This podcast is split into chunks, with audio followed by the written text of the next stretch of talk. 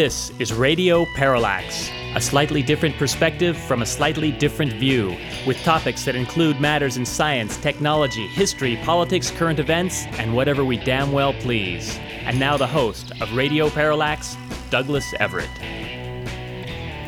Welcome to the program.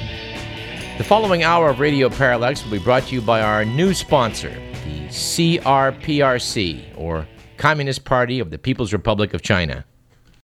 We would like to announce straight away there will be no change in editorial content of this program. In our top story today, criminal representatives of the so called Uyghur minority of Western China have been agitating in Australia. Despite diplomatic protests lodged by many nations in effort to halt these slanderous and false accusations against the central government in Beijing, the Canberra authorities still refuse to step in. The outcry has been deafening from all around the world in defense of the legal and restrained efforts to quell discontent by national security forces. Even the Dalai Lama has been shamed into silence by the outpouring against the efforts to undermine the Communist Party Central Committee in its worthy efforts to halt the running dog lackeys of the illegal separatist hate mongers. Radio Parallax extends our warm hand of friendship and solidarity to the CPPRC. Actually, aren't you glad when you listen to programs like this that you know we're free to talk about whatever we want? Well, we're glad that we are and hope you share that opinion. Let's actually begin the program as we like to do with On This Date in History, which in our case today is the 6th of August. On this date in the year 1181, a supernova was observed by Chinese and Japanese astronomers in the constellation Cassiopeia. Modern equipment now reveals it to be a neutron star rotating 15 times per second. On this date in 1762, the sandwich was invented. And though it sounds like a joke, apparently it's a true story, which is that the Earl of Sandwich, an inveterate gambler, called for a piece of beef to be put between two slices of bread so that he could eat without leaving the card table. This led a little over three centuries later to Woody Allen's classic essay, Yes, but can a steam engine do this? which we highly recommend you read. On August 6th, in 1806, German Emperor Francis II officially dissolved the Holy Roman Empire. After finally having to admit 900 years after its founding that it was neither holy nor Roman nor much of an empire. On this date in 1932, and I love this one, in the United States, Richard Hollingshead Jr. registered his patent for the drive in movie theater. His patent got declared invalid in 1950, however, and as a result, thousands of drive ins appeared on the American landscape. And it's uh, sobering to note that on this date in 1945, the U.S. Army Air Corps dropped an atomic bomb, codenamed Little Boy, on the Japanese city of Hiroshima. 70,000 people were killed almost instantaneously. The atomic bombing of Nagasaki three days later did bring the war in the Pacific to a close, although some historians have argued that it just ignited the Cold War. On a happier note, it was on August 6th in 1991 that the English computer scientist Tim Berners-Lee releases files which described his experimental World Wide Web project on the internet. It turned out to be something of a success. Our quote of the day comes from the musician Jascha Heifetz, who once said, No matter what side of an argument you're on, you always find some people on your side that you wish were on the other side. Our quip of the day comes from the late President Ronald Reagan, who, according to New Scientist magazine, once said, An economist is someone who, on being shown something that works in practice, wonders if it would work in theory. Our joke of the day is an onion headline, which, upon noting that faced with declining popularity in the polls and accused of turning their backs on moderate elements within their party, the headline read Republicans not interested in popularity contest.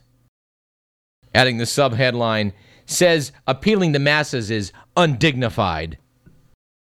Our bonus joke of the day comes from the Humor Times magazine, which featured a cartoon showing Walter Cronkite up at the pearly gates with St. Peter, who, pointing at a TV screen behind him, notes, Your legacy is being kept alive by comedians, with several TV faux anchors on the screen. And our statistic of the day dovetails with uh, this cartoon rather eerily, noting that, according to Time magazine, Comedy Central's Jon Stewart, who we all know delivers fake news and satire, is considered the most trusted newscaster by 44% of Americans, beating real newscasters Brian Williams of NBC, 29%, ABC's Charlie Gibson, 19%, and poor CBS's Katie Couric, who landed only 7%.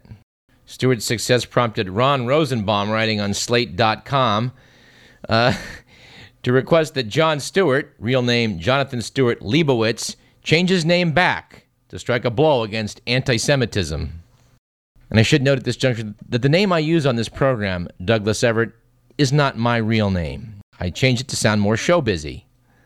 My real name, for the record, is Shecky Fleckman. And no, I, I never get tired of that joke, which originates with comedian Dave Maxey. And we forgot to mention uh, during our uh, This Day in History section that um, this month is also centennial, 100th year anniversary. But we're not sure on what day it was in August of 1909 that uh, the Lincoln penny first went into circulation. Unfortunately, this will probably get a lot of people misty eyed this 100th year anniversary and and derail sane efforts to get rid of the one cent coin, which now costs more than one cent to mint. And one shudders to think of the amount of uh, lost time in, in checkout stands acro- across the nation every day as people have to count out change in pennies. Not only that, it's only 2.5% copper now. And let us be the first to call for a return to getting the president's mugs off the coins. I think for the year 2010, we should go back to the Indian head penny, or better yet, no penny at all. And while we're at it, let's bring back the Buffalo nickel. Much better looking coin. A classic coin. The Indian on the front, the buffalo on the back. Beats the hell out of Jefferson and Monticello. All right, let's take a flying leap into the good, the bad, and the ugly.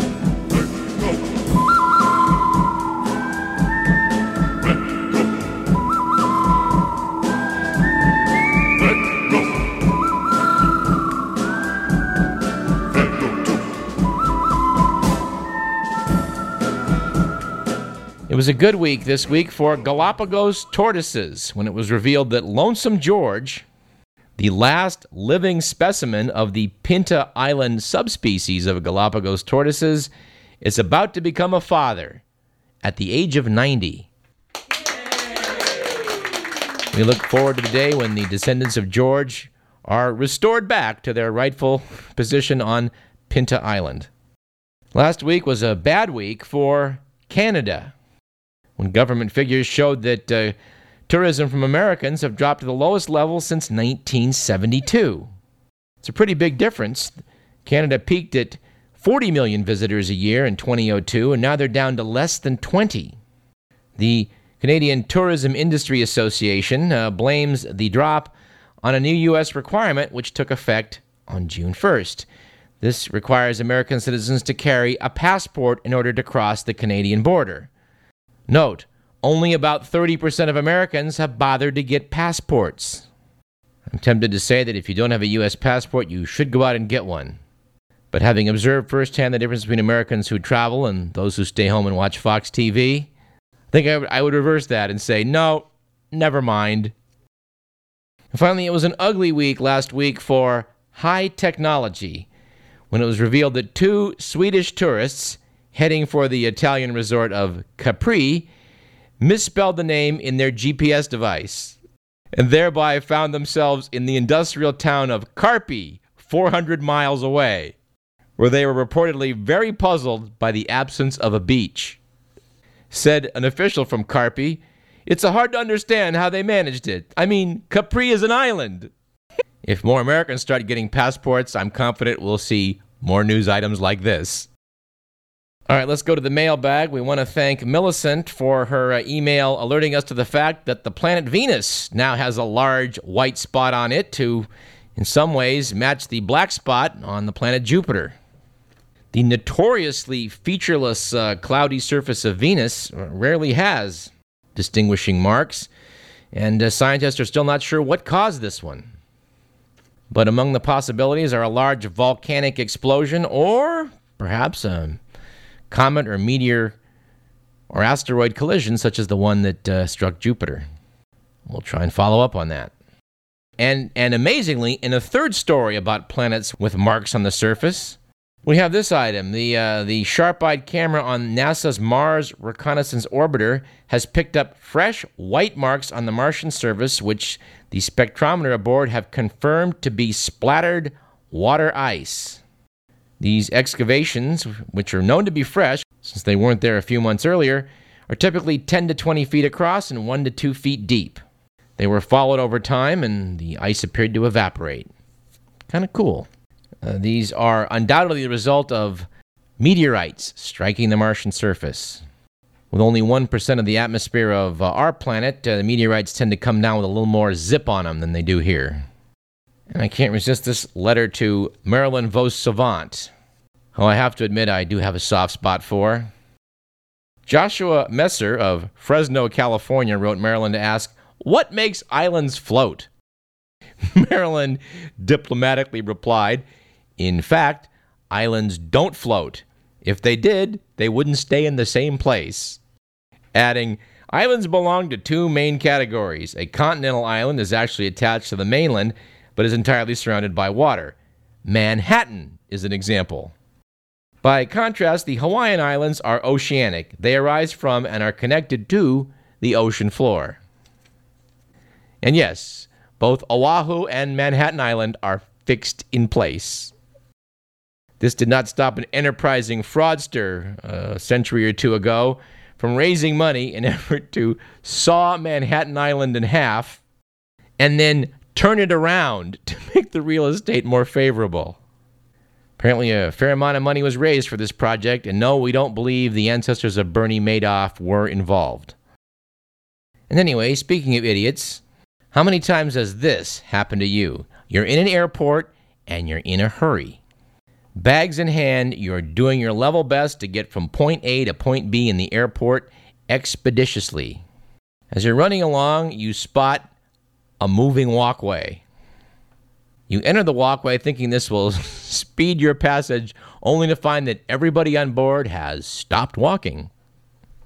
July 18th, 2009, New Scientist magazine has an article about this phenomenon, which does note, quite frankly, that people on what they call travelators, moving walkways, actually tend to slow their pace, which makes time savings on them minimal.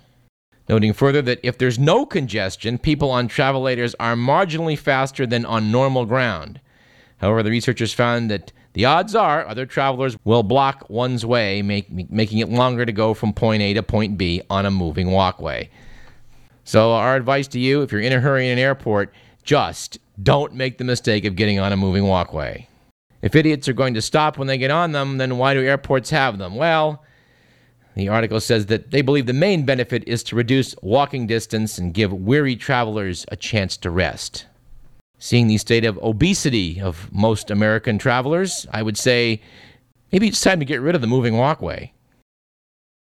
Another article in New Scientist worthy of citing was a large opinion essay from the July 25th issue, from which I filched that quote from Ronald Reagan a little bit earlier. But this article parallels one in The Economist recently, which, uh, which explains that economists these days are kind of looked down upon. In fact, a quote from the essay by Terence Kealey Supply side economics claim that economic growth depends first on the rich, not poor, being rewarded with tax cuts, and second, on markets being free from regulation. The theory was flawed. The rush by bankers to pay themselves large bonuses, even as their failing banks were being nationalized, reveals the true function of this bloated remuneration to benefit only its recipients, while the banks failed precisely because the regulation was too lax. He goes on to note that supply side economics was buttressed by two further theories rational expectations and efficient markets. They imply, respectively, that traders do not make systematic errors when predicting the future, and the prices of financial products, such as shares, bonds, and property, accurately reflect all relevant information. Since experience demonstrates that both these premises are false, probably goes a long way to explaining why the theory didn't pan out quite as well as some would have hoped.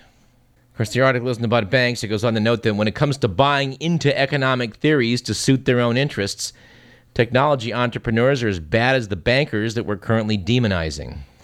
Another story about economics and how things aren't necessarily as you might think them to be, we would highly recommend the August Smithsonian Magazine article on blue sky thinking. This gets into the topic of uh, cap and trade. An article we don't have time to go into at much length today. We've noted in previous programs that we're skeptical about what cap and trade can accomplish. The article by Richard Conniff is actually pretty high on the method and claims that this is how we were able to rein in acid rain in the eastern United States. Personally, I think we need to bring on an environmentalist to analyze this a little more thoroughly, but what did ca- catch my eye about the article was the fact that uh, this whole cap and trade thing came about because a couple of guys, uh, environmentalist John B. Henry and C. Boyden Gray, does that name ring a bell? Got together and cooked up this idea that we could cap and trade and improve uh, emissions by allowing market forces to reduce them. C. Boyden Gray was at that time a lawyer working in the Reagan White House. He also later had a role to play in Florida 2000, uh, wherein the national election was stolen by George W. Bush. To put it mildly, C. Boyden Gray is not the kind of guy we necessarily would trust right off the bat to come up with some good ideas in the environmental realm. This is a piece we will return to. And I mentioned The Economist a while ago. I got, I got a phone call from a friend of mine who was in the Atlanta airport asking me, You read The Economist, should I grab a copy? What are your choices? I asked. He said, Well, they got Time and Newsweek. I said, Get The Economist. The Economist and British magazines in general appear to, to still operate on the premise that the reader has a brain Newsweek, for example, has decided to go way past that assumption and just basically tell people what's going on in the world.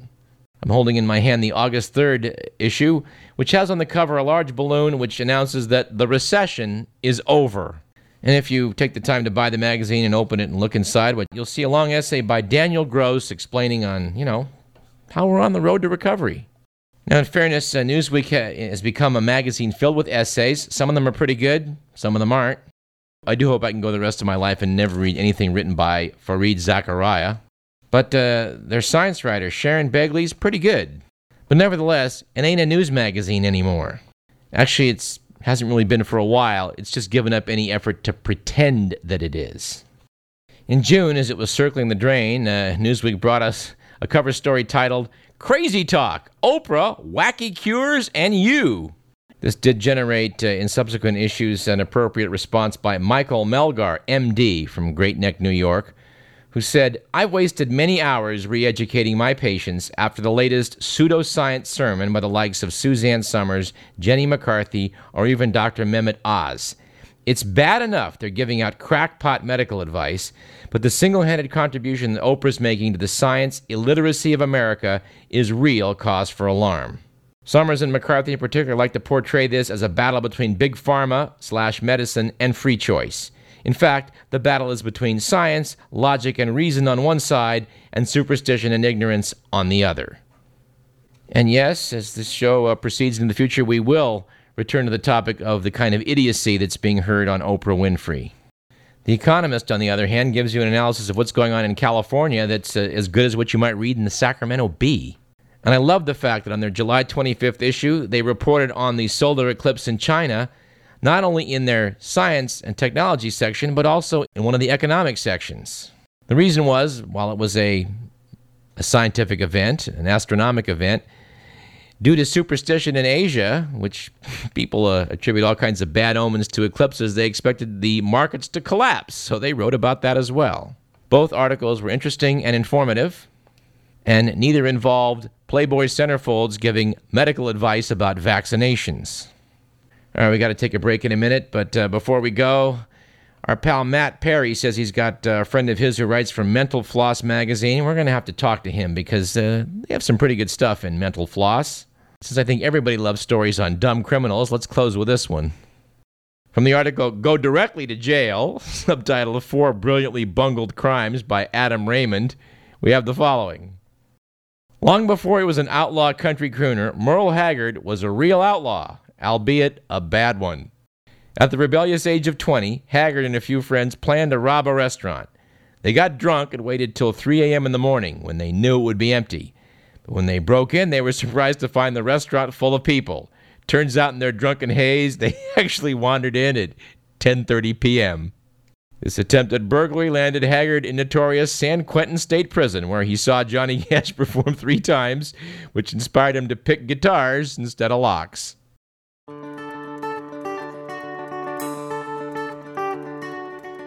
You're listening to Radio Parallax. I'm Douglas Everett. Let's take a short break and come back and have some more fun.